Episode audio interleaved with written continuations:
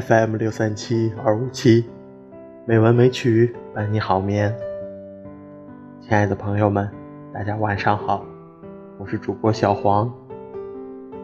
今天是二零二零年四月七日，欢迎您如期来到《美文美曲》第一千九百七十五期节目。今天为大家带来的是一篇散文，名字叫做《绿色的云》。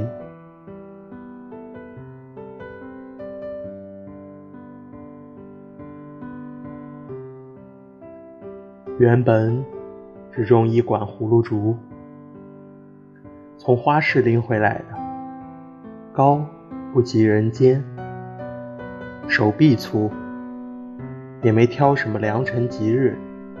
草草率率的种在院子里，就这么把它丢给时间，倒也长得一副天生地养的模样，还冒了三两根笋。可镇子没理他，笋都成竹。数了数，气管长竹约两层半楼高，原来已经八年。奇的是，除了母竹，还保留葫芦身材，后代是一代比一代向往直溜溜的身子，完全背叛了血统。日子就这么来来往往，竹与我仿佛不相干，各自在时间里忽睡忽醒，生命中。有些感情也是如此，平日双方互不牵连，没半句软语；遇到欢乐的事，也不会想与他分一杯羹。可是，当人生碰到恶浪，船沉了，屋塌了，在太平盛世与你手拉手的人，一一躲闪之时，那人。像从浮云掠影中感应到了什么似的，忽然来敲你的门，背着他仅有的半截蜡烛，一篓粗粮，从瓦砾中撑起你来，说：“有我在。”当初是逛迷了路，才弯进花市，走着走着，停在专卖树苗的摊子前。说是树苗也不正确，大多是一人高，扛回家种下，既能骗骗路人眼睛的小树。才发现掩在樱树、栗树、玉兰树背后有竹子，竹的根须扎入一块土团，想必是从原圃上大砍几刀，硬是劈出来的。看摊子的是个十三四岁的小女生，许是老板的女儿。后头椅子上倒趴着一本漫画。我明知故问：“这是什么竹？”她回答说：“葫芦竹。”其实每堆树上都挂了小纸片，写明名字、价钱。我被那几根竹吸引，或许。也因为是小女生的缘故吧，瘦竹与少年的他连结起来，舞动出一种情愫，被压埋在心域某处积累成垢，却依然有光泽的情愫，因此才莫名的挑出一管竹，说帮我包起来。周遭。是波浪般喧哗的人语，头顶上不时传来汽车疾驶高架桥的空洞声。一个星期六下午，大太阳底下的寻常日子，我安静地站在喧闹里，觉得放心，好像颠沛年代，逃了大段路之后，揣一揣怀中，发现装着传家宝的小包袱还在。那放心，让人愿意继续在时间流里。小女生用一只长塑胶袋装住，如今想来十分寒酸。回家后，将它搁在院墙边，一搁就是几日。种的时候，大约也谈不上再新再欢吧。现在明白了，那竹是用来安慰自己的。当看倦了世事，读累了人情，望着一团沙沙银蛾的绿云，时间就自动翻回前夜了。首先浮现的是老厝四周的竹黄，大约经历四五代或更久，围着三户砖红老屋及大道街，至今。不明白那是什么竹，但依然记得十多个小孩子在这圈绿手臂内来回奔跑的场景。就这么把自己跑成爱离乡的青年，回头一看，才发现那年代的童年时光都是绿的。抖一抖，除了掉出十来个台风大水。少不了，也有两三个鸟巢从密林高处掉下来，或者一条思春的蛇，几名世事诛心的野鬼。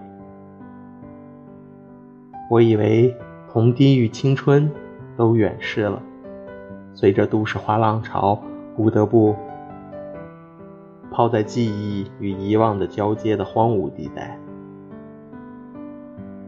然后终将老的无法回头打捞一封溺水的情书，一管浪荡与江湖的受主。其实不是这么回事。人固然无法抵御一个时代的浪潮，必须沉浮其中。但是，那些看起来注定会被浪潮侵袭而消失的物件、情怀。却自有其升华转化的秘境。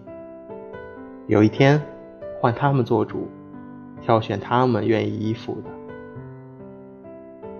尚未彻底媚世的有心人，这些物件情怀飘散在闹市冷夜或淤积的河道上，等待与有心者沐浴成情。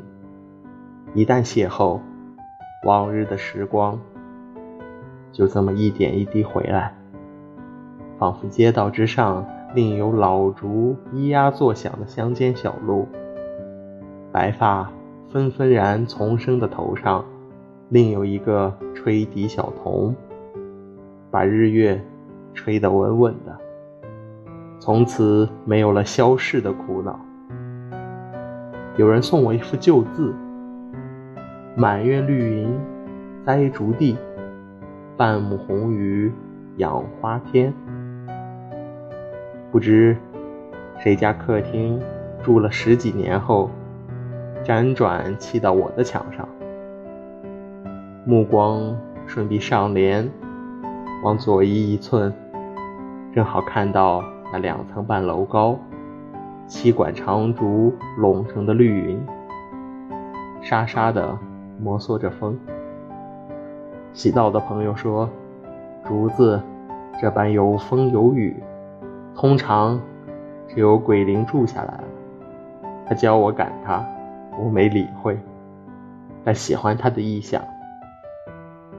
若这团绿云是鬼灵小憩之处，它必定也是有乡愁的鬼啊！时常，我的眼睛像多情的蝴蝶。悠游于字与竹之间，字是借宿而来的字，竹也不过是想要静静回忆的人罢了。跟着我八年之后，台风毁了竹，竹竿顶端被风折了，细枝子扫得满地，竹叶不是一片片掉，要折就是一掌五六叶。向兄弟共赴黄泉，我站着看了很久，才觉得时光在体内乱流后会疼。搜出一把锈锯，架好铝梯，一管管拦腰巨竹。绿云看来轻盈悠闲，聚起来却铿铿锵锵，像烈士死也不肯折的半缕铁骨。风吹竹屑，迷了我的眼睛，一面锯，一面跟竹间的鬼灵说：“我们重新开始。”收拾之夜，用纸箱子装，居然装了三个大箱。院子晾得干巴巴的，剩七八根竹竿杵着，等待春天。把纸箱扛至垃圾收集处，往回走的路不长不短，只够想起一首歌。我因此想起十三岁那年，与三个国中好友到山上另一位好友家探访，他们送我下山，两条。有着泰雅名字的大狗护随，我们四个人可能唱到的流水歌词。门前一道流水，两岸夹着垂柳，风景年年依旧。为什么流水一去不回头？流水啊，请莫把光阴带走。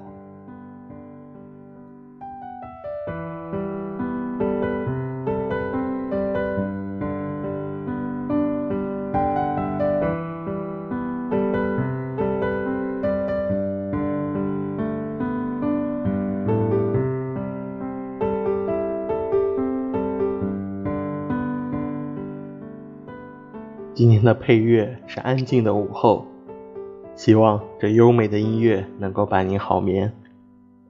今天的节目就到这里了，感谢您的收听，亲爱的朋友们，大家晚安。